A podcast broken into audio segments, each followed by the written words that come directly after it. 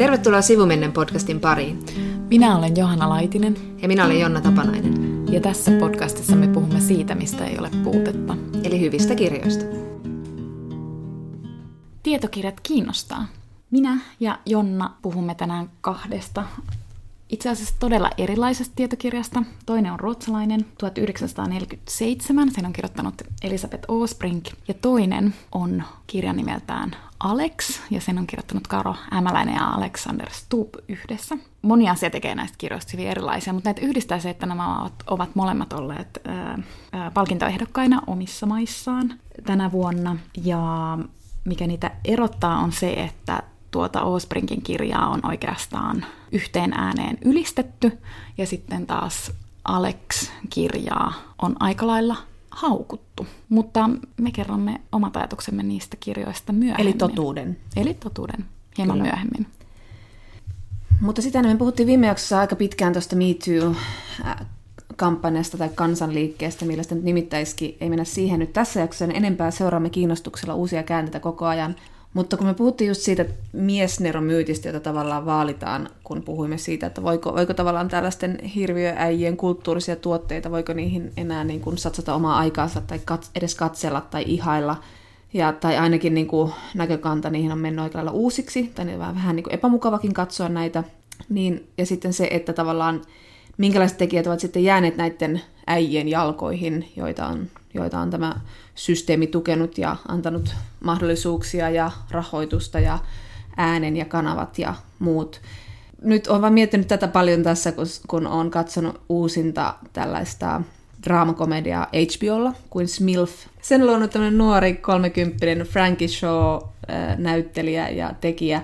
Ja hän on, hän on siinä siis pääosassa ja hän on sen niin kuin käsikirjoittanut ja ja tosiaan alulle saattanut. Ja viime jaksossa me puhuttiin Pamela Adlonista, jonka sarja Better Things on, on myös toinen tosi kiinnostava draamakomedia HBOlla. Ja Pamela Adlonhan on tosiaan Louis C.K.'n hyvä ystävä, mutta kuten sanoimme suoraselkäisesti, hän tuomitsi Louis C.K.'n teot, toisin kuin moni muu Louis C.K.'n miespuolen ystävä.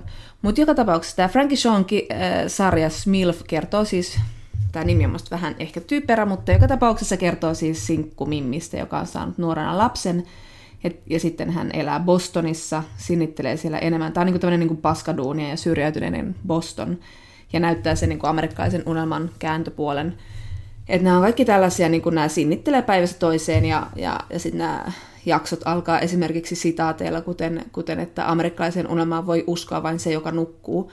Ja tämä on hyvin semmoinen kriittinen ja, ja tosi semmoinen Tämä on tosi räväkkä ja tämä on tosi epäkorrekti, mutta olematta sille överi. Mm. Että se ei mene silti kuitenkaan se rajan yli, että tulee sellainen olo, että no joo, hei, onko nyt pakko yrittää shokerata. Mutta tässä on niin kuin, tämä tutkii sukupuolta tosi kiinnostavalla tavalla ja sitä, mitä tarkoittaa olla niin kuin, no tietenkin myös sitä, että mitä tarkoittaa olla yksinhuoltaja, mitä se tarkoittaa sen mimmin mahdollisuuksia esimerkiksi deittailla. Ja, ja sitten se, että, että niin kuin, minkälaisia mahdollisuuksia tuollaisella nuorella mimmillä on luoda uraa, tehdä tehdä. Hän on siis halusi olla näyttelijä. Mutta tosi kiinnostavat neljä jaksoa on nyt tullut ja, ja jotenkin eh, voi varmasti herättää aika paljon niin kuin myös torjuntaa, että se on aika silleen rääpitön. Musta on kiinnostavaa toi just, että niin kuin käsittelee tuollaista amerikkalaisen unelman kääntöpuolta. Mm. Tai eihän se nyt ole mitenkään niin kuin, ehkä, ehkä sinänsä järin uusi ajatus, mutta kun mulle tulee nyt muutamakin semmoinen niin kuin jenkeistä tekeillä oleva kirja, jota ei ole siis vielä julkaistu, mutta jotka on niin kuin tekeillä ja niitä on niin kuin pitchattu just tuommoisena niin amerikkalaisen unelman kääntöpuolella. Okei. Eli siis tämä on nyt joku tämmöinen ajassa oleva Kyllä. ilmiö. Että joko sitä tarkastellaan niin kuin realistisesti tai sitten vähän tolleen niin kuin liiotellen, Liiot, mutta kuitenkin, niin. että, että tavallaan osoitetaan, että se unelma on rahaa. Juuri niin, joo. Ja sitten tässä toiset, toiset tämmöiset tekijät, e, että kun tässäkin niin kuin tämä on tosiaan, kun tässä tämä luokka tulee tässä sarjassa hyvin esiin, niin kuin tässä Pamela Adlonin Better Thingsissa, siinähän on, kuvataan sitten tämmöistä vähän niin kuin varakkaiden näyttelijöiden ehkä menestyvienkin Los Angelesia, että heillä ei sillä tavalla niin kuin, se ei ole selviytymistä se päivittäinen elämä. Mutta sitten on myös tää, niin kuin, tällaiset uh, uudet kolmekymppiset naistekijät, jotka ovat saaneet oman kanavan ja oman äänen, että he eivät olisi saaneet, nähneet niin kuin itsensä kaltaisia naisia televisiossa tai elokuvissa, jolleivät he itse olisi luoneet sitä hahmoa tai sitä showta. Ja lyhyesti nämähän on vanhat, tietyllä tavalla vanhat sarjat kummastakin. Mindy Kellingin The Mindy Show, sehän päättyy jo, siitä on tullut varmaan viisi tuotannon kautta. Mutta sitten tämä Issa Rain Insecure, joka on sitten HBOlla, tuli toinen kausi nyt tuossa syksyllä. Ja Issa Rain Insecure sitten kuvaa kiinnostavasti niin kuin mustien elämää Losissa, ja se perustuu tähän hänen kulttinettisarjaansa The Misadventures of Awkward Black Girl. Ja, tota, ja sitten taas Mindy Kalingin tämä tämmöinen aika semmoinen hyvän tuulen komedia, niin siinähän hän on itse pääasiassa ja hän sanoi, että, että niin kuin hänen täytyy tehdä se, tehdä se rooli, koska ei hän koskaan nähnyt niin kuin intialaisnaisia vaikka niin kuin komedian pääosaroolissa tai niin kuin romanttisina toimijoina tai ylipäätään toimijoina missään, missään tota niin, TV-sarjoissa tai elokuvissa. Ja näinkin näitäkin yhdistää tätä Issa Rae ja Mindy Kaling ja Frankie Shaw, he ovat kaikki tosiaan kolmekymppisiä. He ovat ensinnäkin niin kuin tavallaan vallankumouksellisia, vallankumouksellisia jo siksi, että ne on ylipäätään saaneet oman sarjansa, hyviä tekijöitä, mutta sitten Issa Rain ja Mindy Kellingin suhteen on sitten tietysti myös se, että he, niin kuin, ja nyt he molemmat ovat saaneet jalkaansa vähän niin kuin enemmänkin showbisneksen oven väliin, eli, eli Issa Rae tulee, tullaan näkemään muun muassa tästä YA-romaanin filmatisoinnissa Viha, jonka kylvät, mm. joka pitäisi lukea kyllä, se on, kuulostaa niin kiinnostavalta kirjalta. Ja sitten Mindy Kelling on esiintyy muun muassa tämmöisessä tulevassa klassikkokirjan, eli Madeleine Lenglen rakastettu klassikko Wrinkle of Time leffassa. Hänellä on iso rooli. Eli ovat päässeet niinku ihan tämmöisiksi niinku household-nimiksi näiden omien sarjojensa kautta. Hyvä. Et jotenkin tosi hauskia. Kaikki sarjat on ihan täysin erilaisia, mutta jotenkin tosi, tosi, tosi kiinnostavia. Ja tuossa Issa Raista vielä pakko sanoa, että se jotenkin mulle tulee mieleen siitä toi Chimamanda Ngozi Adichin kotiinpalaajat. Että se tietenkään on niin poliittinen, mutta se sivuaa monia poliittisia kysymyksiä. Mutta siinä on jotenkin siinä tavassa, mitä se kuvaa mustien elämää Amerikassa, niin siinä on jotain samaa sellaista niin kuin kauhean avartavaa ja avaavaa. Mm. Tovi sitten Suomi sai äh, tota, kirjallisuuden uusia kuninkaallisia, kun Finlandia-palkinnot jaettiin kansallisteatterissa. Äh, oliko siellä sinulle yllätyksiä, Jonna? No Juha Hurmeen valinta ei varmaan yllättänyt sinänsä ketään. Mm. Että, että tota, ei oikeastaan ollut. Ja Linkolaakin on kehuttu paljon, tietokirja Riitta Kylänpään Linkolaa. Eli ei sinänsä ehkä yllätyksiä ollut, mutta että sen verran, että mä oon lukenut tätä Hurmeen kirjaa nyt jonkin matkaa, että se on aika sille veikeästi lähtee summaamaan maailman historiaa. Ja sitten se vaan hassu, kun se tulee mieleen Yuval Noah Hararin tämä Homo sapiens, ihmisen lyhyt historia, josta me ollaan puhuttukin. Ja se, tota, se alussa käsitteli just tosi paljon samoja teemoja, niin kuin vaikka miten maa, maatalous on orjuuttanut ihmisen ja, ja sellaisia asioita. Että se oli jotenkin aika, aika hauska. Mm. Kuinka Mut, pitkään se on kirjoittanut sitä? En tiedä. Tuli vaan mieleen. mutta että mäkin olen selailu sitä, mutta että se on niin kun, sitähän on sanottu, että se on tosi tietokirjamainen joo, romaani. Ja Hurmehan juhlapuheessaan halusi kiittää suomenruotsalaista kirjallisuutta, joo. että oli siinä mielessä tämmöinen niin kielipoliittinen puhe, mutta siis sanoi, että kaiken, minkä hän on oppinut voittaakseen Finlandia-palkinnon, niin hän on oppinut sen suomenruotsalaisilta kirjailijoilta. Oli tosi hauskaa, että lasten ja nuorten kirjapalkinto meni Sanna Manderille ja kirjalle Avainhukassa Nykkelknippan ruotsiksi. Ja, ja Manderin puheessa hän sitten sanoi, että, tai jotenkin ilmoitti, että, että oli hauskaa olla ehdokkaana oman lapsuuden idolinsa kanssa, eli Mauri Kunnaksen, ja nyt sitten Manders päihitti tämän lapsuuden idolinsa.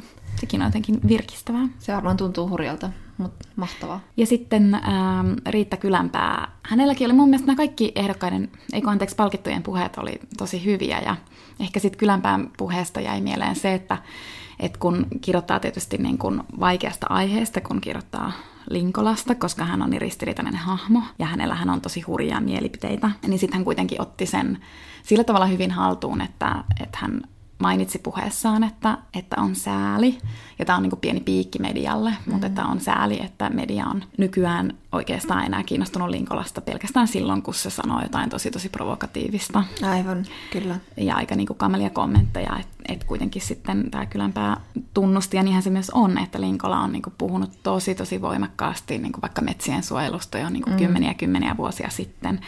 Ja niin kuin kylänpään mukaan sit Linkola on onnistunut summaamaan tämmöisen suomalaisten aika poikkeuksellisenkin luontosuhteen niin tavalla, johon hirveän moni ei ole kyennyt. Tässä niin kuin Linkolan kohdalla tulee aina se, että tavallaan tämä, tämä meidän yhteiskunnan tarve sanoa aina jostakin joku definitiivinen mielipide.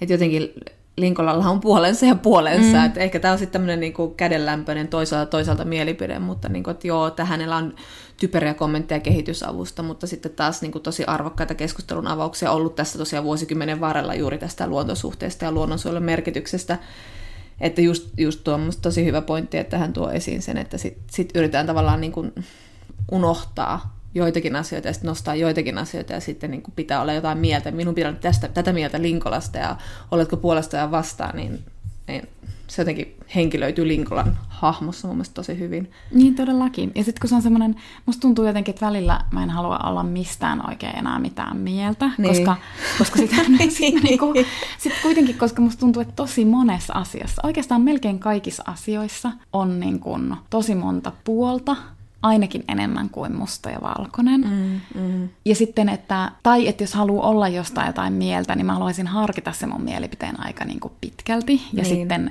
ehkä jopa niin kuin kirjoittaa sen kirjallisesti. Mm. Että tavallaan mua on ruvennut kammottaa tilanteet, jossa pitäisi vaikka sanoa mielipide tosi nopeasti suullisesti, mm, niin. koska en mä ehdi perehtyä tarpeeksi. Enkä mä tarkoita sitä, että pitäisi tehdä aina joku tutkimus mm, jostain, mutta niin, kun niin. mä myös huomaan sen, että, että jotenkin mun mielipide muodostuu aika paljon kuuntelemalla myös muita ihmisiä ja niin kuin myös lukemalla. Me kohta myös mainitaan August-palkinnosta, eli Ruotsin kirjallisuuspalkinnosta jotain, mutta siellä oli niin kuin, mä en muista kuka sen puheen siellä piti nyt tänä vuonna, mutta, mutta et siellä niin kuin yhdessä puheessa mainittiin, että lukeminen on itse asiassa kuuntelemista.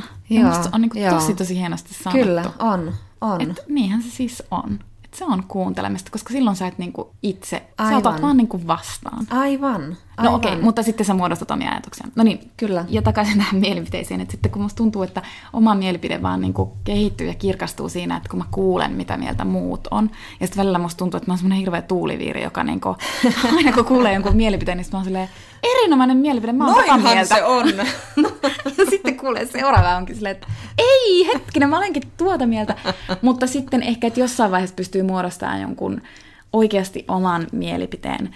Mutta mä oon ruvennut itse arvostaa sellaista, niin kun, en itse asiassa jyrkkiä mielipiteitä mm, kyllä. juuri ollenkaan. Tot, jotkut asiat on mulle ihan kynnyskysymyksiä. Mm, mm. Niin kun, Joo. Jotkut asiat on mustavalkoisia, niin. että siis näin, niin. se asia on näin, eikä niin. se ole näin. Niin. Sentään, se on ihan toisaalta kiva, niin, että niin. on totuus niin. jo elämässä. Niin, mutta et sitten, että muuten, muuten mä oon niin kuin silleen, että ei, että mä haluan vaan, niin kuin, että, mm. että elämässä kuuluukin olla monimutkaisia vastauksia. Kyllä. Ja niin kuin myös mielipiteiden usein kuuluu olla vähän silleen monimutkaisia eikä yksiselitteisiä. Kyllä. Ja siis se, miten asiat niin kuin avautuu. Eihän meillä puhuttu vaikka kulttuurisesta omimisesta vielä niin kuin kaksi mm. vuotta sitten sanaakaan. Mm. Eihän, niin kuin, eihän se asia tullut mieleen, ei ketään kiinnostanut Intia, Intiani päähinä, jossa mm. on naamiaista tai muuta vastaavaa. Totta kai niin kuin myöskin ajat paranee monella tavalla, että, että tietyt asiat nousee pintaan ja ne tajuaa, mm. tajuaa sen sokean, sokean pisteen, mikä itselläkin on ollut. Ja siis sitä, että, niin kun, jos mä nyt tässä lausun mielipiteeni jostain, niin mä haluan, että minulla on oikeus muuttaa sitä, ja totta kai minulla on oikeus muuttaa sitä viikon päästä toiseksi, mutta ilman, että siis sitä täytyy jotenkin niin kuin, niin, mutta niin, että tavallaan hävetä sitä omaa niin. mielipidettään. Sille, että Ei. no olin väärässä ja nyt mä oon tätä mieltä ja nyt mä oon tajunnut ja mä oon oppinut ja mä oon kuunnellut ja niin. avannut päätäni. Ja... Että sitten ei halua joutua sen vanhan mielipiteen vangiksi. Mm, niin. Että sekin on tavallaan nykyään ongelmallista, koska, koska kaikki niin kuin tallentuu. Mm, Mekin niin. tässä podcastia tehdään ja tallennetaan jotain mielipiteitä, mutta... mutta no mä en ole kuunnellut meidän ekoja podcast. niin ja tavallaan ehkä nyt niin joku mielipide jostain kirja, kirjallisuudesta on vähän silleen iisimpi, että kyllä mä pystyn ni, niiden mielipiteiden kanssa elämään, mutta että mä mietin, että jos on vaikka niin kuin, no poliitikko, me tullaan puhumaan tuosta Alex-kirjasta, mm. niin siinähän tulee tietysti miettineeksi niin poliitikon elämää ja semmoista niin. poliitikon niin kuin, julkisuudessa elämistä ja just sitä, että kun ne on sitten ikuisesti, mm. jos ne sanoo jonkun mielipiteen, niin ne muistetaan niin kuin ikuisesti. Mm. Ne on ikuisesti siellä uutisarkistossa. Kyllä. Ja siis samaan aikaan mä oon tietysti myös sitä mieltä, että se on ihan hyväkin asia. Mm, mutta että niin. se, mutta tää, myös tässä niin, on niin kuin harmaa sävyjä. Kyllä. Mutta Linkola-kirja kuulostaa, kuulostaa kiinnostavalta, että mm. jälleen siinä maailmassa, jossa minulla on 25 tuntia vuorokaudessa, niin minä luen sen tässä joulun pyhinä. Mäkin oikeinkin innolla odotan sitä mun kahden päivän joululomaa. Mutta Aiotko lukea siellä August-voittajia siellä sun kahden päivän joululomalla? Tota, naapurimaan Finlandia valittiin vähän aikaisemmin ennen, ennen meidän Finlandia, eli August-palkinnot. Ja siellähän onkin yksi tuttu nimi, ja hän, sinä oletkin häntä lukenut. Joo, eli Johannes Anjuru voitti Augustin, siis tuon Kauno August-palkinnon romaanilla Die kommer att drunkna i sina mödrars tårar. mutta tätä ei tarvitse siis lukea ruotsiksi, koska tämä on tulossa suomeksi ensi keväänä nimellä He hukkuvat äitiensä kyyneliin. Ja me varmasti tämäkin, tästäkin kirjasta sanotaan sitten joko yhtä paljon kuin nyt, tai sitten sananen enemmän. Ehkä seuraavassa jaksossa, ehkä sitä seuraavassa jaksossa, jossa, jossa sitten summataan noita ensi kevään tulevia kirjoja. Mutta joka tapauksessa tästä voi sanoa sen, että on siis niin kuin dystopia, joka kertoo apartheid-yhteiskunnasta. Ja tosiaan tämä aiemmin suomennettu Myrsky nousee paratiisista ilmestyi pari vuotta sitten. Niin. Minä olen itse asiassa toimittanut sen kirjan. No niin. Eli tuttu juttu sulle. Se on, se on hyvin tuttu kirja.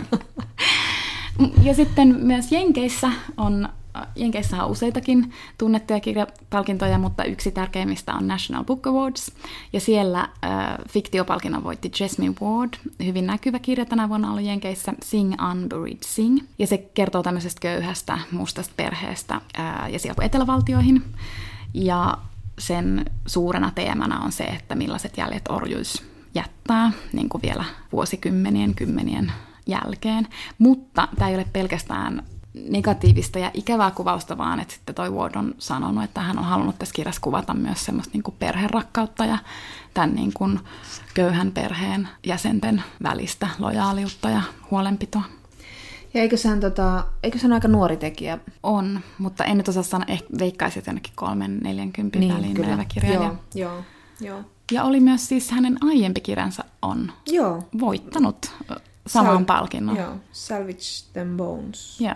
Ja tietokirjassa on pakko nostaa myös voittaja, e, puhua vähän siitä, eli Masha Gessenin The Future's History, How Totalitarianism Reclaimed Russia. Ja se on vaan, mua vaan nauratti tää, kun hän on siis kertoo Venäjästä seitsemän venäläisen silmin, eli tämmöinen antisvetlana Aleksievich, että ei ole lähtenyt monta sataa haastattelemaan ja, ja niin kun, ei tietenkään nyt ole mitenkään niin kun edustava otanta, mutta kauhean kiinnostavaa, että siinä on niin kun neljä vähän nuorempaa, jotka ovat kyllä syntyneet Neuvostoliitossa, mutta joiden elämä on muokannut käytännössä Putinin presidenttiys. Ja yksi näistä nuorista on sitten tämän 2015 vuonna murhatun toisin ajattelijan Boris Nemtsovin lapsi. Ja sitten nämä kolme muuta ovat sitten taas eläneet niin kuin tämän kommunismin jättämän tyhjön läpi, ja sitten vain yksi on Putinin kannattaja. Ja tämä on siis ilmeisesti tämmöinen suoraviivainen narratiivi Venäjästä lähtien 1980-luvulta, Karbatsovista käy läpi Jeltsinit, Tsetsenisodat, Putinin nousut ja ja näin. näin. Ja, tota, ja sitten niin nämä kaikki henkilöt on tietysti, he eivät ole mikään poliittisia toimijoita, että he ovat tavallisia venäläisiä ihmisiä, jotka ovat eläneet sitä aikaa, eivätkä ole sille havainnoneet historiallisia tapahtumia, mutta että sitten niin kuin ovat saaneet huomata, että politiikasta tuli jotain, mitä kukaan heistä ei voinut paeta elämässään. Mä en tiedä suomennetaanko tätä, mutta niin kuin toivottavasti. Ja siis Masha Gessenin tämä Putinista kertova kasvoton mies, niin se oli kyllä ainakin ihan loistava. Loistava kirja, se avasi mulle jotenkin tuolla paljon esimerkiksi Putinin kirkon läheisiä suhteita ja miksi Venäjästä on tullut niin konservatiivinen yhteiskunta niin kuin se nyt on.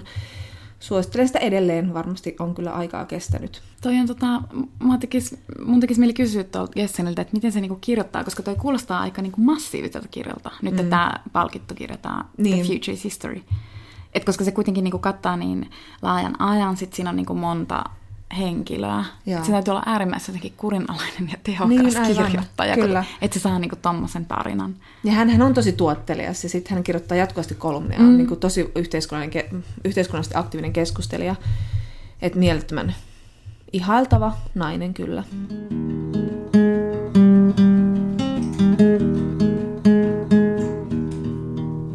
No niin, tässä minun ja Jonnan välissä on tämmöinen tutun näköinen mieshenkilö, kirjan kansi, ja kirjan kannessa on nimi Alex. Me olemme siis lukeneet Alexander Stubbin ja Karo Hämäläisen yhdessä kirjoittaman Alex-kirjan, joka on siis Alexander Stubbin niin kuin poliittiset muistelmat tähän astisesta poliittisesta urasta.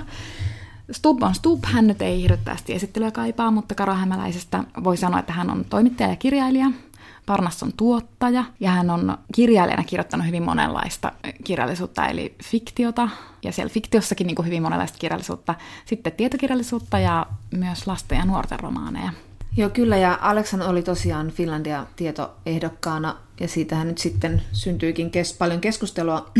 Tuli puheenvuoroja, että voiko ensinnäkin oma elämäkerta ja näin ohutkin kirja, tässä on 300 sivua, olla tota, jo tietokirjan tittelin alla kulkea, ja ylipäätään, että miten niin kuin näin kevyttä kamaa annetaan, pa, an, otetaan edes ehdolle Tietofinlandia kisassa. Ja, ja näissä kommenteissa aika paljon paistoi semmoinen, että, että ymmärtävätkö ihmiset, vähän semmoinen alentuva, alentuva asenne siihen, että ymmärtävätkö ihmiset, että tässä on nyt siis todellakin yhden ihmisen mielipide poliittiseen uraan, että, että osataanko tätä nyt lukea oikein tätä kirjaa, mikä oli minusta aika holhoavaa. Mm-mm. Kyllä varmasti niin kuin minä muodossa kirjoitettu oma elämäkerrallinen poliittinen muistelma, niin kyllä sitä varmaan tiedetään, että tässä on nyt tämä Alex Stubbin näkemys, mm. ja jollain mulla voisi olla aika monta eriävää mielipidettä Stubbin uraa ja mielipiteisiin ja poliittisiin kantoihin. Mutta että niin kuin, miten, oot sä lukenut paljon poliittisia muistelmia ja mikä sun, miksi sä halusit lukea tämän ylipäätään? Tämä lähti mun mielestä sun aloitteesta, että me luettiin tämä. No joo, koska siis tota, varsinkin aiemmin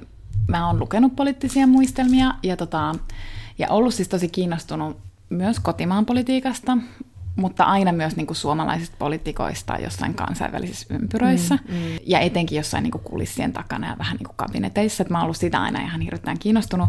Tosin viime vuosina täytyy sanoa, että mä en ole enää sitten jaksanut lukea poliittisia mm. muistelmia niin paljon, Luin toki kyllä tämän, luin siis Maarit Tyrkön kirjan äh, Kekkosesta, ja sitä siis niin kuin, kyllä rakastin, musta se oli siis ihan älyttömän hyvä. Meillä on juteltu tosta, mä en ole lukenut sitä, mutta haluaisin, Joo. haluaisin ihan hirveästi lukea. Joo, ja se oli niinku semmoinen, se ei nyt tietenkin, no siis sekin on niinku muistelma, että se, mm. oli kyllä, se oli tosi hyvä. Mutta sitten tosissaan tunnustin jo jakso tai kaksi sitten, että Alexander Stubb on ollut mulle vähän semmoinen soft spot, eli silloin kun Stubb oli EU-ssa asiantuntijana, niin sitten mä jotenkin, niinku, jotenkin mä niinku silleen fanitin sitä, kun se oli semmoinen nörtti, sitten mulla on aina ollut vähän silleen sydäntä nörteille, ja, ja sitten se oli niin keskittynyt siihen EU-politiikkaan, ja jopa silloin kun se tuli ulkoministeriksi, niin sitten sit musta se oli niinku silleen hyvä ratkaisu kokoomukselta, että mä niinku täysin ymmärsin, että miksi se tehtiin. Mutta sitten meidän suhteeseen on tullut vähän säröjä, mutta... Mutta sitten on myöskin tämä, että kun aina on nämä, että miettii Suomi-kuvaa maailmalla, niin sitten se oli kuitenkin niin virkestävä poikkeus tämän 2T poliitikkojen joukossa, kun se veti tällaista niin kuin Oxford English ja puhui niin. ranskaa ja kaikkea muuta vastaavaa ja oli semmoinen niin kuin aika valvoimainen tyyppi, niin kyllä se sillä tavalla teki muuhunkin niin. vaikutuksen erilaisuudella. Ja mulla ehkä, mä lähdin tähän kirjan sille tosi kiinnostuneena. Mä, mä kanssa tykkään lukea poliittisia muistelmia ja musta on aina kiinnostavaa kuulla just näitä takahuonejuttuja. Mutta mut sitten mä lähdin tähän, että mä ajattelin, että tässä on varmaan jotain eri, erilaista ja mm. erityistä. Mm. Että kyllähän poliittisia muistelmia on tehty ja nähty, mutta että mä mietin, että tässä saataisiin olla joku semmoinen erilainen ote, että mä lähdin lukemaan että silleen vähän niin kuin, että no, yllättäkää mut. Mutta tästä varmaan niin kuin, mikä, mikä sun mielestä olisi tässä hyvää, Johanna? No mun mielestä tota, annan pisteet kyllä Karo Hämäläiselle tästä äänestä, että vaikka kannessa on sekä Aleksander Stubbin että Karo Hämäläisen nimi, ja he niin kuin esipuheessakin sanovat, että he ovat tehneet tämän yhdessä, mutta tietysti niin kuin kirjailija tekee tosi paljon valintoja, että oletetaan, että prosessi on kuitenkin mennyt niin, että Stubb on puhunut ja sitten puhe on nauhoitettu, et, mutta kyllä Karo Hämäläinen on sieltä kaivannut niin kuin tavallaan sen kirjallisen Stubbin mm. äänen, mm. joka ei ikinä ole täysin sama kuin se puhuttu ääni. Ja siinä pitää tehdä tosi paljon töitä. Ja sitten varmasti Stubb on lukenut ja hyväksynyt ja ehkä hionnut sanavalintoja yhdessä sitten Hämäläisen kanssa. Niin ja hän oli hyväksyttänyt tämän laajalla piirillä näitä tekstejä, antanut luettavaksi Alex, siis Alexander Stubb, mikä on ehkä niin kuin myös sitten, voi olla myös huono asia tämän kirjan mm. kannalta, että, että on luotettanut niillä porukalle ja kuunnellut sitä saamansa palautetta. Niin todellakin. Me palataan varmaan siihen, koska... Joo, kyllä. Mutta, mutta jotenkin toi ääni, että, että musta se on vaikuttavaa, että niin kun, kun lukee tekstiä, niin sitten kuulee niin Stubbin mm, äänen. Mm. Eli se on niin kuin kauhean uskottua. Tämä minä kertaan tässä siinä mielessä hirvittää niin kuin... Niin tässä vaikka tätä ongelmallista sanaa aito, että tässä jotenkin mm. tulee sellainen aito aito fiilis, vaikka mm. tässä on tosi paljon tämmöistä tietysti poliittista julistusta ja tietysti asioiden mustan puhumista, valkeaksi ja niin poispäin, mutta sitten tässä on semmoinen tietty aitoiden tunnelma, että, että mä saan ehkä nyt kuulla aika, aika silleen niin kuin välittömästi Alexander mm. Stubbin äänen ja sitten ehkä mä tykkäsin tässä myös siitä, niin kuin joka, joka tulee tuolla niin kuin jotenkin sille taustalla, että viitaten tuohon, mitä mä äsken summasin, että Stubb kuitenkin oli niin kuin EU-asiantuntijana ja EU-politikkona hyvin arvostettu, oletettavasti puolueen rajojen yli, niin voisin sanoa, myös ulkoministerinä saamaa, ja ulko, mm. niin kuin silloin kun... Ää, Jyrki Katainen pyysi hänet ulkoministeriksi Ilkka Kanervan, sanoi Ilkka Taipaleen, mutta siis Ilkka Kanervan sijalle, niin sitten hänestähän tuli vähän tämmöinen, niin kuin, että nuori pelastaja saapuu mm. Euroopasta Suomeen. Mm. Ja siis tavallaan, jos miettii silleen tämmöistä niin kuin puolueen brändityötä, niin sehän oli niin kuin erinomaisesti tehty valinta ja erinomaisesti... Ilkka Kanervan tuhnuinen, tuhnuinen niin. tapa, millä, minkä takia hänet niin kuin heitet, heivattiinkin syrjään, niin. niin se vaan sen vanhan maailman tuhnuisuusuuden semmoisella tietyllä uudella. Semmoinen siloposkinen nörtti niin. tulee sille EU-sta. Kyllä. Ja sitten kuitenkin, niin kuin, ja just sillä kansainvälisellä sula, sulavuudella niin kuin hurmaa myös suomalaisten sydämet. Mutta sitten niin kuin ulkoministeriöiden jälke, jälkeen tulee ulkomaan kauppaministerin pesti. Se oli tietysti aika niin kuin näkymätön ja syrjässä oleva pesti. Mutta... Ja pettymys Alexander Stubille itselleen niin. ulkoministeri ulkoministerivuosien jälkeen. Niin. No mutta, no mutta, sitten, no mutta sitten sen jälkeen tulee puolueen puheenjohtajuus, pääministeriössä, valtiovarainministeriössä, ja sitten niin kuin, tavallaan Stubbista voi just, että se on niin kuin täydellinen esimerkki siitä, että miten nopeasti sä voit niin kuin nousta politiikan huipulle ja miten nopeasti sä tuut sieltä niin kuin sitten mm. kannatusluvuissa alas. Et se on mun mielestä tässä kirjassa aika rohkeata, että se, se kuitenkin niin kuin näin pian tapahtumien jälkeen mm. uskaltaa näyttää sen, vaikka se ei välttämättä sano sitä kuitenkaan ihan täysin suoraan, mutta se kuitenkin niin kuin, silloin se, se pokka sitten kuitenkin kertoa tämä tarina, mm. joka kaikki jo niin kuin tietää, sen sijaan, että se menisi jonnekin niin kuin vaatekomeroon piiloon, mitä ehkä itse tekisin. Mutta kyllä se ehti hetken siellä vaatekomerossa olla. Olitko se ärsyntynyt Jonna tuosta itseironiasta, koska hän käyttää tämmöistä itseironiaa, eli siis hän tietää, mistä häntä ivataan, että muun muassa hänen hymystään ja hampaistaan. Ja sporttisuudesta ja muusta. En mä ollut itse asiassa, musta se oli ihan, ihan suloinen ehkä väärä sana, mutta se oli ihan niin kuin viettävää. Niin. Joo, joo. Ja kyllä mä, et mä, mäkin tykkäsin siitä, ja, sit, ja sitten kun se sit jossain sanoi sille, että no sitten minä vaan päätin mennä siihen tilanteeseen ja olla oma ylipiirteä Ju, juuri, juuri niin, juuri ja niin. Koska se on ylipiirteä. Kyllä, ja sitten se sanoi, että se jossain oppi myös Jutta Urpilaiselta, että, että täytyy vaan niin kuin, ottaa paskakin tilanne omaksi ja kääntää sitä, se vähän vitsiksi, itse, mm. itseensä kohdistuvaksi vitsiksi, että kun Jutta Urpilainen oli sanonut, että kun Antti Rinne oli valittu hänen hänen sijastaan puheenjohtajaksi, niin, niin hän oli sanonut, täällä pukeudu verkkosukkahousuihin vinkiksi Antille, niin sitten hän oli silleen, niin kuin, että muistanut taas siinä tilanteessa, että joo, että Jutta hoitit on hyvin, että mun täytyy ottaa samanlainen vitsiasenne. Ja me puhuttiin tuossa, kun mä puhuin tuosta Hillary Clintonin What Happened-kirjasta ja puhuin siitä, että miten kiinnostavaa on lukea häviämisen kuvauksia. Mm. Ja sä sanoit silloin just siitä, että kuinka että niin politiikassa häviäminen on sama kuin urheilussa, että se joko voitat tai häviät, että ei ole välimuotoa, että se on sitten niin kuin, se on aina yhtä karua. Niin tavallaan ne on, ne on politiikan, poliittisessa muistelmassa se on just kiinnostavaa aina se, se että kun hävitään vaalit tai tulee takkiin tai, tai sua ei valita ja, ja, ja että et tavallaan ne, niitä myös odottaa tällaisilta kirjoilta tosi paljon, että Alexander Stupin tarinassa on just ne, että odottaa niitä hetkiä, että kun, mitä, miten hän sitten käsittelee niitä tässä kirjassa. Mutta siinä oli sitten ehkä niitä vähän niitä heikkouksia, että, että hän ei niin kuin, tämä on ehkä vähän sitten kuitenkin silkoinen tämä kirja, että tässä esimerkiksi se, se tulee ehkä aika nopeasti esille sen, että sivulla 20 oli esimerkiksi tämmöinen, että hän käy läpi nuoruuden kavereittensa kanssa niin kuin tulevaisuuden suunnitelmia, ja sitten he naureskelevat kaikki yhdessä, että, että kenestäkään heistä ainakaan voi tulla poliitikkoa, koska kaikilla on niin paljon luurankoja kaapissa, ainakin toistemme kaapeissa. Ja onneksi ne ovat vain hyviä luurankoja, mm. piste. Ja siis joo, ilmeisesti hän on ollut tämmöinen nörttipoika, joka nyt on kaljaa juonut ja sitten harrastanut jääkiekkoa ja sitten myöhemmin golfia. Ja sitten hänen käsityksensä dekadenssista Sorbonnen yliopistossa on sitä, että hän edelleen juo olutta mm. ja lukee paljon ja liikkuu paljon, mm. mutta tällaista dekadenssia. Että, että tavallaan, että joo, että hän on ollut tämmöinen nörttipoika, mutta sitten sit kun on näitä semmoisia synkkiä hetkiä ja häviöitä, niin sit niistä ei kuitenkaan, ei mennä niin Stubbin pään sisälle. Mm. Että sitten hän niin kuin saattaa sanottaa sen, että pääministeri aikana, kun hän oikeasti on, on todella raskasta, ja hän miettii tosi usein, että onko tässä mitään järkeä, varsinkin kun tulee tämmöisiä kotirauhaa rikotaan tai, tai hänen niin yksity, yksityisyyden rajoja, tulee nesteitä päälle ja muuta vastaavaa, niin sitten kun hän miettii niitä, niin sitten hän niin kuin, se tavallaan kuitetaan semmoisella, että hän saattaa lähteä vaikka kirsi pihalle tekstari, että nyt on vähän paha mieli, että, että niin kuin sparrattaisiko vähän niin kuin yhdessä mm. jossain tätä juttua, ja sitten niin taas mennään. Mm. Että se on vähän silleen, että kuitenkin tämmöisiltä kirjoilta just odottaa niin. sitä, että mennään niihin synkkiin pisteisiin. Niin se on, että niinku tavallaan tässä on imua, mutta sitten tässä ei rauhoituta niin kuin jotenkin juonellisesti kiinnostaviin Dramatisointia ehkä niin. jotenkin kaipaa lisää. Ja sitten koska se vaan on, niin että tietysti varmasti hän on se ylipiirteä oma itsensä mm, mm. myös tässä kirjassa, tai siis onkin se, mutta sitten kuitenkin, että kun lukijalle, niin kuin, että kaikkein kiinnostavinta on kuitenkin se, kun mennään silleen niin kuin kohti synkkyyttä ja pimeyttä ja varjoja ja just niitä negatiivisia mm, tunteita. Mm, niin. Koska siellä me niin kuin ennen kaikkea tunnistamme toisemme, koska Kyllä. ne on kuitenkin jollain tavalla niin kuin niitä voimakkaimpia tunteita. Mm, niin, niin sitä hän ei pysty sanallistamaan. Mm. Sitten toinen ehkä heikkous tässä kirjassa on se, että hän ei puhu oikeastaan inhottavasti kenestäkään. Mm.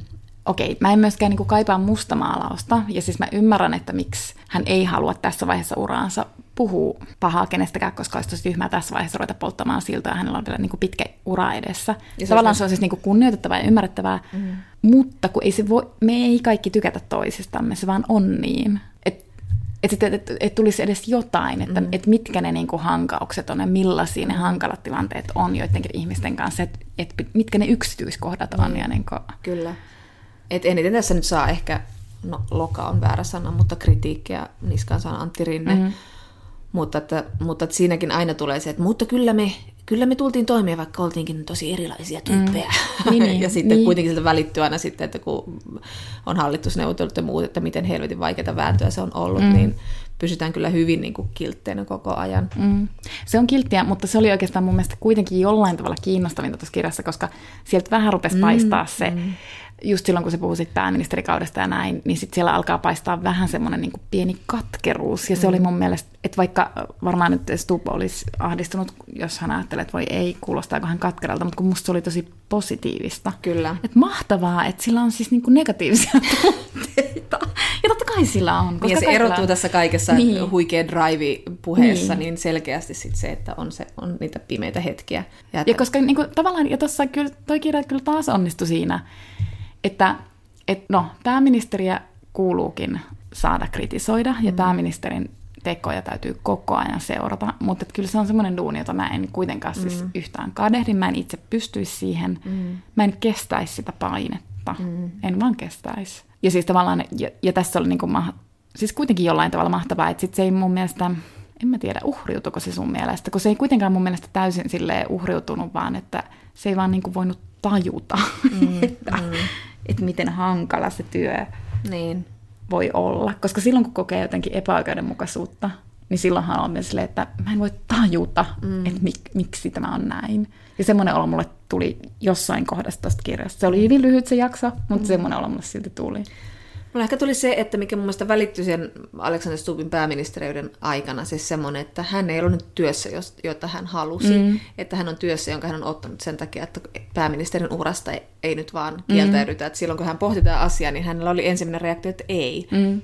Mutta sitten hän kuulee kaikilta jopa, niin kuin, kuuntelee niin kuin jopa Mari Kiviniemi, jolla nyt ei ollut ihan loistokas pääministerin ura, niin hän kuulee häneltä, että kuinka niin kuin, että et sä vaan voi kieltäytyä, että se on uran huippu.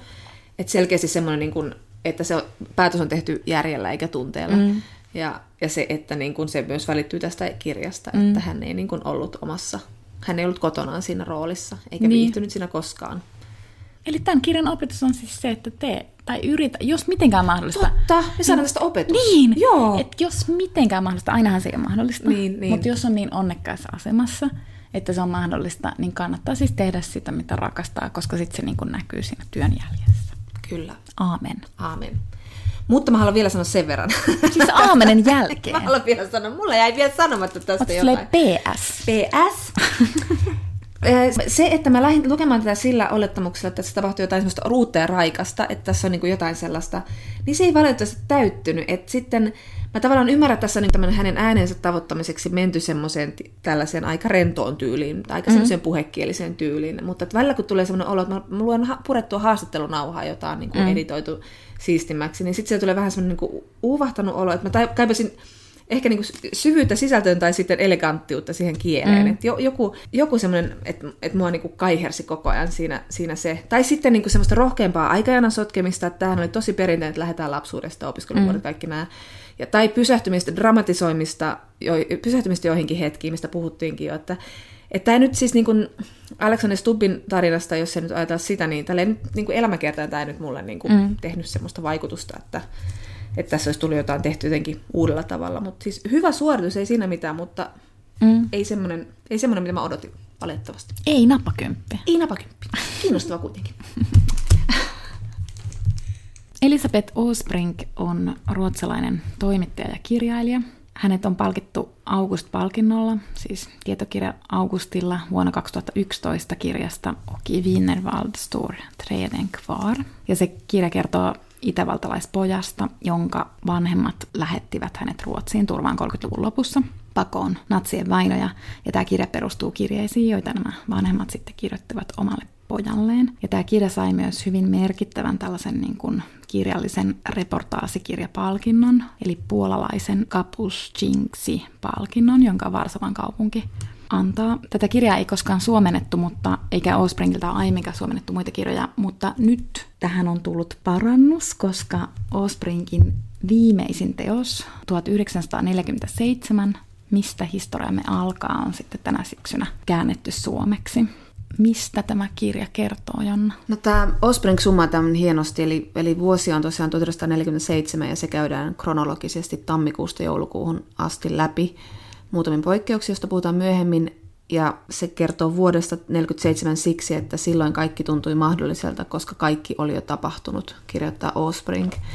Eli tässä siis puretaan natsismin perintöä ja yritetään, aloitetaan oikeudenkäynnit, juutalaisten tuho, tuhosta käytävät oikeudenkäynnit, yritetään asuttaa miljoonia juutalaispakolaisia tai satoja tuhansia juutalaispakolaisia ja yritetään saada Saksa kontrolliin. Sitten perustetaan juuret yleismaailmallisten ihmisoikeuksien, yleismaailmallisille ihmisoikeuksille ja britti-imperiumi alkaa murentua, eli britit kyllästyy Palestiinassa sionistien ja arabien sotimiseen ja dumppaavat ongelman sitten YKlle, joka alkaa sitä ratkoa. Ja sitten toisaalta britti-imperiumi alkaa murtua tuolla Intiassa, jossa Intia, Pakistan ja Bangladeshin jakaminen alkaa. Ja sitten tässä on monia tällaisia pienempiä, mutta todella merkittäviä asioita, kuten vaikka, että Kalashnikov keksitään ja ja sitten on tämmöisiä kulttuurihistoriallisia merkkiasioita, kuten että George Orwell kirjoittaa vuotta 1984 ja Thomas Mann kirjoittaa säveltäjästä, joka tekee sopimuksen paholaisen kanssa, eli perkaa sillä tavalla natsismin historiaa tohtori Faustuksessa. Christian Dior esittelee mallistonsa, Simone de Beauvoir rakastuu tulisesti alkaa kirjoittaa toista sukupuolta. Tässä on, tämä on aika hurja vuosi, kun se tällä tavalla summaa.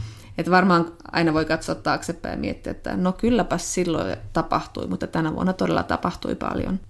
Tämä, tämä on tota, todella silmiä avaava kirja, että jotenkin itse jään sitä aina kiinni ja sitten näen, että miten moni muukin ihminen jää koko ajan kiinni siitä, että miten, niin kuin, miten historiattomasti me aina niin kuin tulkitaan nykymaailmaa. Kyllä. Et vaikka me ollaan luettu sitä historiaa koulussa ja kaikkea, ja meillä on niin kuin se valtava niin kuin historiakirjallisuus meidän saapusilla, niin silti me jotenkin aina ajatellaan, tai jotenkin me niin kuin unohdetaan, että millainen maailma oli ennen meitä. Mm. Ja niin kuin, tämä kirja kuvaa siis todella hienosti sodan jälkeistä maailmaa, tai ennen kaikkea nyt niin kuin Eurooppaa. Mm. Ja että et minkälaisessa hirveässä kunnossa Eurooppa oikeasti oli. Tämä oli vaan niin kuin oikeasti taas niin kuin todella hieno muistutus siitä. Ja mulle tuli tästä hirveän vahvasti mieleen semmoinen toinen lukukokemus, eli siis Mika Valtarin lähden Istanbuliin, jossa Mika Valtari matkustaa vaimonsa kanssa Euroopassa. Ja itse asiassa, kun mä äsken sen tarkastin, niin se on siis vuonna 1947 tehty se matka. Että se on niin ihan järjettömän ihanaa, että se on siis toi sama vuosi. Tämä on taas tämä hassu tämmöinen. Niin. Joo, no niin. Niin, ja sitten kun tuosta siis siitä on vuosia vuosia, kun mä oon lukenut tuon Valtarin Lähden Istanbuliin. Ja siis, se tuli mieleen sulle tässä? No se tuli sen takia mulle mieleen, koska siis, koska toi Valtarin kirja on jäänyt mulle niin semmoisena niin kuvallisena siitä mieleen, että miltä Eurooppa näyttää sodan jälkeen. Yeah. Ja koska Valtari on niin uskomattoman hieno siis tietokirjailija ja just niin kuin matkakertomusten tekijä, että yeah. siis suosittelen ehdottomasti lukevaan myös tuon Lähden Istanbulin ja sitä edeltäneen siis yksinäisen miehen junan, joka sijoittuu aikaan ennen sotaa, ja jossa Valtari myös tekee tämmöisen niin kuin matkan Eurooppaan, ja sitten halusi niin kuin, tavallaan sodan jälkeen uudistaa sen matkan, mutta että mutta jotenkin, jotenkin nämä on sen takia mulle vähän sellaiset, nämä on täysin erilaiset kirjat, mutta jotenkin, jotenkin vaan niin kuin heti rupesin miettimään sitä ja mietin, että nämä on niin kuin pari ja ne niin kuin täydentää toisiaan, koska ne just mm. kuvaa sellaisen niin kuin mielettömän jotenkin niin kuin ihmisyyden rappion. Mm. Valtari ehkä konkreettisemmin, koska hän on se junassa matkustava tyyppi, joka pystyy, ja laivassa matkustava tyyppi, joka niinku tarkkailee sitä Eurooppaa mm. niinku sen aikaisena eurooppalaisena. Ja sitten Allspring ehkä abstraktimpi, koska katsoa sitä tietysti niin kuin ajan takaa, mutta kuitenkin. Ja, ja siitä, minkälainen on sota taas se, että, että kun sitä aina jotenkin oudosti ajattelee, että rauha julistetaan, niin se on niin kuin koulun välikello, väli, välituntikello soi. Mm. No niin, homma ohi, ei tässä mitään. Että se, että minkälaiset kerrannaisvaikutukset ja aallot lyö vielä vuosia vuosia läpi sodan rauhajulistamisen jälkeen ja minkälaisia vaikutuksia sillä on. Eihän sodan jälkeen mikään ole ennallaan ja sitten jotenkin räävitään ne rääppeet koko ja yritetään jotenkin jatkaa elämää, mutta se ei ole mahdollista. Mm. Se ei koskaan jatku enää samanlaisen se elämä millään tavalla. Vähän niin kuin puhuttiin Svetlana Aleksievitsistä, että kuinka, kuinka sitten viimeinkin maailmasta loppuu, niin sittenhän sota jatkuu kuitenkin vielä pitkään mm. monella eri rintamalla. Ja tässä juuri sama, sama se, että niin kun, sehän jatkui vielä pitkään, siis ylipäätään, että Euroopan infra on täysin tuhottu, paitsi että kaupungit on pommitettu myös, niin kun siis kaikki eläimet on kuolleet, mm. on, jo, on jo käytetty, ja siis pellot on, koska kaikki padot on pommitettu, niin pellot on tulvinut. Ei ole niin kuin, kestää vuosia, että päästään edes jonkinlaiseen niin kuin status quohon, status quota muistuttavaan tilaan, niin. siis ennen, ennen sota status quohon. Ja just, niin kuin, just jotenkin niin kuin sille, että vielä jotenkin symbolisesti, että se maa on myllätty, siis että siellä on niin kuin sotakoneisto niin kuin tavallaan tuhonnut maan, mm. mutta sitten, että kun kaikki on myllätty, niin kuin, että, että siis se henkinen joku, kaikki on vaan myllätty, kaikki on tuhottu. Kyllä. Ja sitten tuossakin kirjassa niin kun, se on tavallaan vaikea purkaa, kun se on pirstaleinen hienolla tavalla ja perustelulla tavalla, mutta että siinäkin miettii vielä sitten, että, että no sit se, heti se sodan jälkeinen maailma on niin aivan sekaisin ja kukaan ei niin oikeasti tiedä, mitä pitäisi tehdä. Ja sekin on hassua, koska niin ajattelee tavallaan taaksepäin historian jotenkin silleen, että no sitten ne suuret miehet ja naiset pitivät pari palaveria ja tiesivät tasan tarkkaan, mitä pitää tehdä. Mutta kun tämä kirja taas muistuttaa, että niin kuin suurvallatkin käyttäytyi ihan järjettömän epähumanisti ja mm. kauhealla tavalla. Mm. No, mutta mun ei pitänyt sanoa sitä tässä välissä, vaan tässä välissä piti sanoa se, että esimerkiksi tässä kirjassa on tosi koskettavaa se, että kun toi Osborne kirjoittaa vielä niin suoraan esimerkiksi lapsista, mm. että siis Eurooppa oli täynnä lapsia, jotka oli täysin traumatisoitunut, ne oli niinku orjia, niillä oli tehty vaikka mitä. Ne oli menettäneet vanhempansa, ne oli yksin, ne oli pakolaisia. Niiltä oli viety identiteetti, jos ne oli juutalaisia. Mm niin kuin, en pysty sanomaan mitään. Mm. Ja siis juutalaisten asemahan tässä on myös isossa roolissa, että, että just toi, mitä sanoit, että, että tavallaan miten historiattomasti sitä ajatellaan kaikkia asioita ja se, että, että sitten kun rauha tuli, niin mä muistan, kun joskus sitten puhuttiin siitä, että miten, miten juutalaisia kuoli siihen, että keskitysleireiltä kun heitä pelastettiin, niin sitten heille annettiin ravintoa liian nopeasti, joka sitten taas he ei pystyneet ottamaan sitä vastaan ja kuolivat sitten siihen, tai että, tai että tulee Neuvostoliitosta venäläisiä tilalle, jotka sitten raiskaavat ja tappavat naisia siinä, missä Saksassa ovat tehneet sitä aikaisemmin. Että se jotenkin se, että se, miten juutalaisten asema jatkui niin hirvittävänä niin pitkään sodan jälkeen, että ei todellakaan ollut sille, että no niin, palatkaapa koteihin, koska kukaan juutalainen ei halunnut palata kotiinsa, koska se ei ollut enää kotia ja koti merkitsi niin hirvittäviä asioita. Ja sitten tästä tullaan tähän niin kuin, tämän kirjan ison teemaan, eli siis Israelin, Israelin valtion perustamiseen ja juutalaisten uudelleen asuttamiseen. Ja tässä, mistä mainitsit just näiden niin kuin suurvaltojen käyttäytymisen, epähumanin käyttäytymisen, niin britit eivät ottaneet juutalaisia vastaan Yhdysvallat eivät halunneet avata, avata oviaan juutalaisille, joten sitten katsottiin, että Palestiina on se paikka, jonne heidät asutetaan historiallisista syistä. Mutta sitten britit eivät myöskään halunneet juutalaisia liikaa, liikaa sinne. sinne Palestiinaan, mm. koska he olivat tehneet sopimuksen Arabiliiton kanssa. Ja sitten tässä kuvataan just niin kuin tunnetun laivan, eli Exodus-laivan matkaa. Ja siis se on ihan niin kuin siis käsittämättä, että se ja tavallaan muistuttaa myös siitä, että Välimerta on mm. aiemminkin pakolaiset ylittäneet, mutta sodan jälkeen vaan eri suuntaan. Mm. Et silloin näiden juutalaispakolaisten matka vei äh, kohti nykyistä Israelia. Ähm, ja siinä tavallaan, että miten britit estää sitä Exodus-laivaa pääsemästä sinne. Ja, ja sitten loppujen lopuksi laiva päätyy niin kuin Ranskaan, mutta koska nämä pakolaiset rupeaa kapinoimaan, niin sitten brittihallinto niin kuin hermostuu siitä, ja sitten loppujen lopuksi brittihallinto uhkaa näitä, että jos he eivät nyt niin kuin poistu sieltä laivasta, niin he tekevät pahimman mahdollisen, mitä voi tehdä. Eli ei edes, että niin kuin upottaa sen laivan, vaan siis silleen, että he vievät nämä pakolaiset takaisin Saksaan, mikä mm. oli niin kuin kaikkein kauheinta, mitä näille pakolaisille ikinä niin kuin pystyttiin sanomaan juuri mainitsemastasi syystä, eli mm. siitä, että koska se Saksa symboloi niin kuin niille hirvittävimpiä asioita, mitä, mitä maan päällä oli. Kyllä, ja sitten tätä Palestiinan tilannetta, että miten, miten, se, niin kuin, miten siellä valtio rakennetaan, rakennetaanko kaksoisvaltio vai minkälainen, minkälainen ratkaisu tähän tilanteeseen keksitään, niin tätä komiteaa, erityistä, erityiskomiteaa johtaa sitten amerikkalainen, en muista nyt hänen nimeään, mutta joka sanoo, että niin kuin näin epäpätevä porukka ei selviä tästä hommasta niin kuin mitenkään. Ja sitten on tietenkin kiire. Ja samalla tavalla on sitten kiire myös Intiassa, Pakistanissa tai Intian alueella, jossa siis viidessä viikossa päätetään ratkaista sen imperiumin jakaminen kolmeen valtioon joka taas myös aiheutti siis, että siellä oli yli 10 miljoonaa pakolaista seilaa paikassa toiseen, koska sitten viidessä viikossa keksitään joku hätäpaskaratkaisu ja, ja siis tehdään siis valtavia joukkomurhia ja itsemurhia ja, ja mitä siis kymmeniä tuhansia naisia silvotaan ja no, Tulee tässä nyt pitää tämmöistä historian oppituntia, mutta tämä on jotenkin niin monella tavalla semmoinen silmiä että millaisessa, millaisessa kaauksessa eletään ja minkälainen vuosi tuo on ja miten niin kuin, tässä puretaan paitsi niin kuin kolonialismin perintöä, niin sitten puretaan natsismin perintöä. Ja, ja, tota, ja sitten tietysti niin kuin aletaan rakentaa tietyllä tavalla niin kuin isoja instituutioita, että YK etsii ratkaisua tosiaan, että voitaisiin julistaa yleismaailmalliset ihmisoikeudet, mutta sitten myös EUn, EUn juuret perustuu tähän tietenkin. Mutta että sitten täällä on myös tämmöisiä, niin kuin, että ISISin juuret syntyy täällä ja jihad mainitaan ensimmäisen kerran ja arabit alkavat vihata USAta, jotka, jotka työntävät juutalaisia kohtuuttomia määriä Palestiinaan ja, ja niin poispäin. Ja sitten siellä on myös niinku toisen verkoston juuret, johon palaan ihan siis pian, mutta tähän väliin sanon vielä niinku sit poikkeuksellisesta niinku ajasta, että sitten tuntuu niin kummalliselta, että sen takia toi alaotsikko on niin hyvä toi, mistä historiamme alkaa, koska me jotenkin niin ajatellaan, että nämä asiat on aina ollut niin olemassa. Mm, mm. Eli just vaikka niin ihmisoikeuksien julistus ja niin. että puhutaan niin kuin rikoksista ihmisyyttä vastaan, niin. mutta ei, ei, ei sellaisia rikoksia ollut niin kuin niin. tavallaan, tai, tai ei ollut sellaista nimikettä mm, mm. ennen kuin se sitten keksittiin.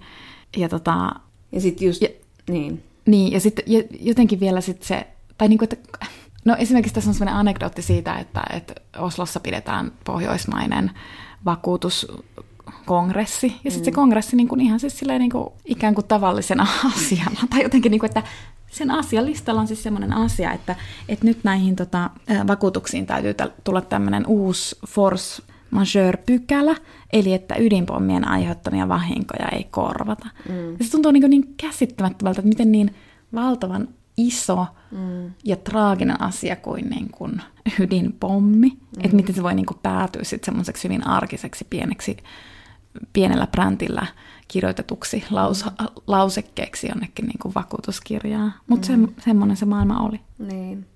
No mutta siis tämän kirjan myös yksi semmoinen tosi vahva juonne on, ja täm, tavallaan niin kuin väite ja osoitus on siis se, että – tai no jonka johtopäätöksenä voi niinku kysyä, että miksi ihmeessä me ihmetellään tällä hetkellä äärioikeiston uutta nousua, koska Osbrink osoittaa tässä kirjassa, että itse asiassa ei se fasismi koskaan niin kuin mm. Euroopassa unohtunut, mm. eikä niin kuin siis, että vaikka Saksa ja saksalaiset tuomittiin laajalti Euroopassa, niin, ja myös Yhdysvalloissa, mutta että niin kuin natsit pakeni vaan maan alle, ja, ja he niin kuin keskenään solmivat uudet verkostot pitivät vahvasti yhteyttä, pitivät yhteyttä myös perustetun muslimiveljeskunnan kanssa, mm. koska heillä oli yhteinen vihollinen, eli juutalaiset. Ja, niin kun, ja samalla kun just syntyy niin kuin Euroopan unioni ja ajatus, tai niin kuin siemen Euroopan unionista ja ajatus semmoisesta niin kuin demokratian yleismaailmallisuudesta, niin sama, samaan aikaan syntyy ajatus fasismista yleismaailmallisena ilmiönä ja tämmöinen niin kuin kansainvälinen kansallisuusaate. Ja juuri tämä, että puhuttiin tästä että pakolaisten, pakolaisten virta sekä Euroopassa että Intiassa, mutta sitten myös tämä natsipakolaisten virta Tanskan kautta Ruotsiin, kautta sitten usein Etelä-Amerikkaan ja Argentiinaan. Ja sitten niin kuin falangisit Espanjassa ja peronistit Argentiinassa ja moslin brittifasistit, niin kyllä se aate eli, mm. eli hyvin elinvoimaisena edelleen. Ja sitten tämä on sille kirjan ruotsalainen tosissaan, ja sitten se just että joskus niin kun ehkä 90-luvulla mä niin kun mietin, kun mä niin kun tiesin, että, että Ruotsissa on hirveän vahva äärioikeisto ja äärimmäisen niin aggressiivinen, äärimmäisen järjestäytynyt, hyvin tiukasti maan alla, mm. mutta semmoinen niin militantti järjestö. Ja silloin mä niin mietin, että mistä se johtuu. Ja niin kuin jossain niin kuin vaikka Stieg Larssonin mm. tuossa miehet, jotka vihaavat naisia kirjassa. Siinähän viitataan myös tällaiseen niin kuin natsi, ruotsalaiseen niin kuin natsiperintöön. Ja sitten aina kun lukee jotain tuollaista silloin aikoinaan, kun luin, niin sitten mietin, että, mit, että miksi tätä näin paljon niin kuin sit käsitellään jossain, jossain niin kuin kirjallisuudessakin, ja miksi se aina niin kuin nousee se niin kuin, mm. ruotsalainen tota, piilossa oleva fasismi, mutta, mutta sehän johtuu Tämä siitä, että siellä oli niin kuin hirveän vahvoja fasistivaikuttajia, mm. ja tämä Osprink kirjoittaa siitä Per Engdaalista esimerkiksi, joka oli niin kuin euro, eurooppalainen mm. fasisti. Kyllä, kyllä. Joo. Eikä pelkästään eurooppalainen, vaan hänellä oli kontaktit sitten niin kuin latinalaiseen Amerikkaan. Ja... Kyllä, ja rahaa levittää aatetta. Mm. Tämähän on kirjana siis tämmöinen tietyllä tavalla oppikirjaesimerkki siitä, miten tehdään tietokirja, jos ajatellaan taustatyötä. Että tämä näennäisen vaivattomasti kirjoitettu tammi, helmi, kesä vaikuttaa siis sille, tulee semmoinen lukijalle semmoinen olo sille, että no äkkiä, jos näin Wikipediassa mm. katsoo, mitä silloin tapahtui helmikuussa. Mutta tähän on suodatettu aivan valtava määrä tietoa, ja totta mm. kai hän niin kuin, katsoo aikakautta ennen vuotta 1947 ja sitten jo luo, luo, luo, tota, katsoo jo myös sinne eteenpäin, mitä hän tietää, mitä tulee tapahtumaan ja miten niin kuin, Simone de Beauvoir kuolee rakastettunsa, amerikkalaisen rakastettunsa sormus sormessaan. Mm. Että se on niin kuin, aivan niin kuin kirjallisesti tosi, tosi taitavasti tehty, tehty tietokirja. Että just se, ju, juuri se semmoinen niin kuin näennäisen vaivoton, mutta sitten se tulee koko ajan ilmi, että miten paljon tähän on siis ahmittu tietoa ja kirjoja, haastatteluja, vanhoja lehtileikkeitä ja osattu solmia lankoja yhteen ja todella taitava teos. Ja sitten just, että kuitenkin tolleen poikkeuksellinen rakenne, että vaikka se etenee kronologisesti, mutta siis ylipäänsä että ne kuukaudet niin selkeästi siinä niin kuin markerataan. Ja sitten, että siinä on niin kuin lyhyitä lukuja, jossa mennään niin kuin kaupunki kerrallaan, niin kuin liikutaan ympäri maailmaa. Kyllä. Eli siis ihan tosi kunnianhimoinen rakenne. Ja tota, tosi hieno ääni, että se on pääosin hyvin neutraali, mutta sitten välillä se kirjailija muistuttaa itsestään, että sitten se vähän niin kuin kommentoi silleen piikikkäästi. Mutta ihan siis aika harvoin kuitenkin, mutta että kuitenkin niin kuin kertoo, antaa sellaisia lukuohjeita, että miten sitä kirjaa mm. pitää kertoa ja että millainen niin kuin kertoja tällä kirjalla onkaan. Ja sitten myös se, että, että Osprink sitten paljastaa täällä kirjassa keskivaiheilla hyvin yllättäen, ensin itse asiassa ihan vaan yhdellä lauseella, että miksi hän on kirjoittanut tämän kirjan, että et niin kun tähän liittyy hänen oman perheensä tarina ja ja yksi tämän kirjan hyvin vahvakin viesti on, on se, niin kuin, että miten semmoinen niin kuin suru siirtyy sukupolvelta toiselle ja miten niin kuin, traagiset asiat, me ei vaan niin kuin, unohdeta niitä, kun ne kulku, kulkee semmoisessa sukulinjassa sitten alaspäin. Että me niin kuin, sit kannetaan niitä sukujemme niin kuin, suruja. Kyllä. Ja tässä on pakko ihan sivuhuomenna mainita, kun kuuntelin New York New Yorkerin podcastin, jossa Pulitzer-palkittu kirjailija Siddhartha Mukherjee, joka aikaisemmin on kirjoittanut muun muassa syövästä, tämä The Emperor of All Maladies, niin hän kirjoitti tänä vuonna, vai oliko se nyt viime vuonna, kun se ilmestyi tämä The Gene, eli geenistä, The Intimate History. Siinä hän puhuu siitä, kuinka kuinka itse asiassa niin kuin, traagiset tapahtumat ja, ja ylipäätään, niin kuin, että tavallaan mitä me ajatellaan kohtaloksi, niin se on oikeastaan se on paitsi niin kuin yhdistelmä sitä perimää, mutta myös sitä ympäristöä, ja se perimän, perimää ja geeniä muokkaa, siis ihan käytännössä kaikki tämmöiset mm. traagiset tapahtumat. Esimerkiksi hän on siis kotoisin, nyt en muista onko hän Pakistanista vai Intiasta, mutta, mutta kuitenkin niin hän aina sanoi, että hänen äitinsä oli aina sitä mieltä, että niin kuin hänen veljensä kuoli syöpään sen takia, että hän ei koskaan toipunut näistä järkyttävistä mm. tapahtumista, tästä Intian järkyttävästä traagisesta jakamisesta. Mm. Että se oli sille niin, niin rankka, että se sen takia sairastui ja kuoli. Ja, ja, ja sitten se oli muista vaan hassu, että vain yhtäkkiä tuli nopeasti mieleen tässä, että kun hän puhuu siitä, että niin kuin meidän geeneimme muokkaa mm. tämmöiset traagiset hirveät niin. tapahtumat. Siis ihan niin kuin siis fyysisesti, fyysisesti muokkaa. Niin, niin. Että se näkyy meidän perimässä. Niin. Että tietyllä tavalla tämmöinen niin sodan perintö ja miten se näkyy ihmisessä, niin kyllähän siinä niin kuin on totuus. Mm. Että sitä on, siitä on vaikea paeta vaan sillä, että käydään vähän terapiassa, vaan että se on muokannut meitä niin. jo ihmisinä niin. se, mitä me ollaan koettu, tai meidän isovanhemmat tai, tai perhe. Se on hurjaa. Ja kun tavallaan sitten tämän kirjan niin kun, tekisi mieli jotenkin päättää tämän johonkin hilpeään lausahdukseen, mutta niin. ei pysty, koska tämän kirjan viesti on itse asiassa aika pessimistinen, että niin kuin, niin kuin Osprink kirjoittaa sitä, että miten sodan jälkeen koko ajan niin kuin toisteltiin ja edelleen toistellaan sitä, että ei ikinä enää, mutta että, mutta että logiikka pikemminkin on, että ensi kerralla, että, että tavallaan, että koska ne kauheudet on jo kerran tapahtunut, niin miksei ne tapahtuisi sitten toista kertaa. Mm. Että ehkä jos jonkun positiivisen viestin haluaa sanoa, niin ainakin, että kirjallisuudella on sitten voima niin kuin välittää jonkunnäköistä viisautta, jonkunnäköistä ennakointia, jotakin, ja muistuttaa niin kuin siitä, että mitä on tapahtunut. Ja kun me aloitettiin tämä just sillä, että usein me ollaan niin katsotaan asioita niin historiattomasti. Niin kuin niin... vaikka esimerkiksi Israelin tai niin. Palestiinan niin. valtion tilannetta, että, että niin kuin mitä mieltä ikinä onkin Israelin nykyhallituksesta tai niin kuin hallituksesta viime vuosien aikana, niin joka tapauksessa se, mikä se historia sillä alueella on ja miten, niin kuin, mistä se lähtee, niin on, se, se tavallaan se täytyy myös mm. muistaa siinä keskustelussa. Mm. Niinpä. Mutta ensi äh, jaksossa me ei olla ehkä ihan näin synkissä tunnelmissa, sillä me summataan tätä vuotta, joka oli kirjallisesti tietenkin aivan upea. Mm-hmm. Ja sitten me katsotaan jo ensi vuotta. Ollaan jo etsitty tärppeä ja puhutaan vähän siitä, että mistä me oikein tullaan puhumaan vuonna 2018 Sivumennen podcastissa. Siellä on jo muutamia ihan ehdottomia kirjoja, joita me tullaan todellakin käsittelemään. Ja, ja, tota, ja sitten tietenkin näitä meidän, vähän puhutaan kirjallisista ilmiöistä tänä vuonna tapahtuneista ja kaikesta muusta sivukirjallisesta siinä sivussa. 2018 kuulostaa joltain niin tieteisfantasialta. Kuulostaa, me eletään sitä ihan kohta en usko. No mutta hei hei. Hei hei.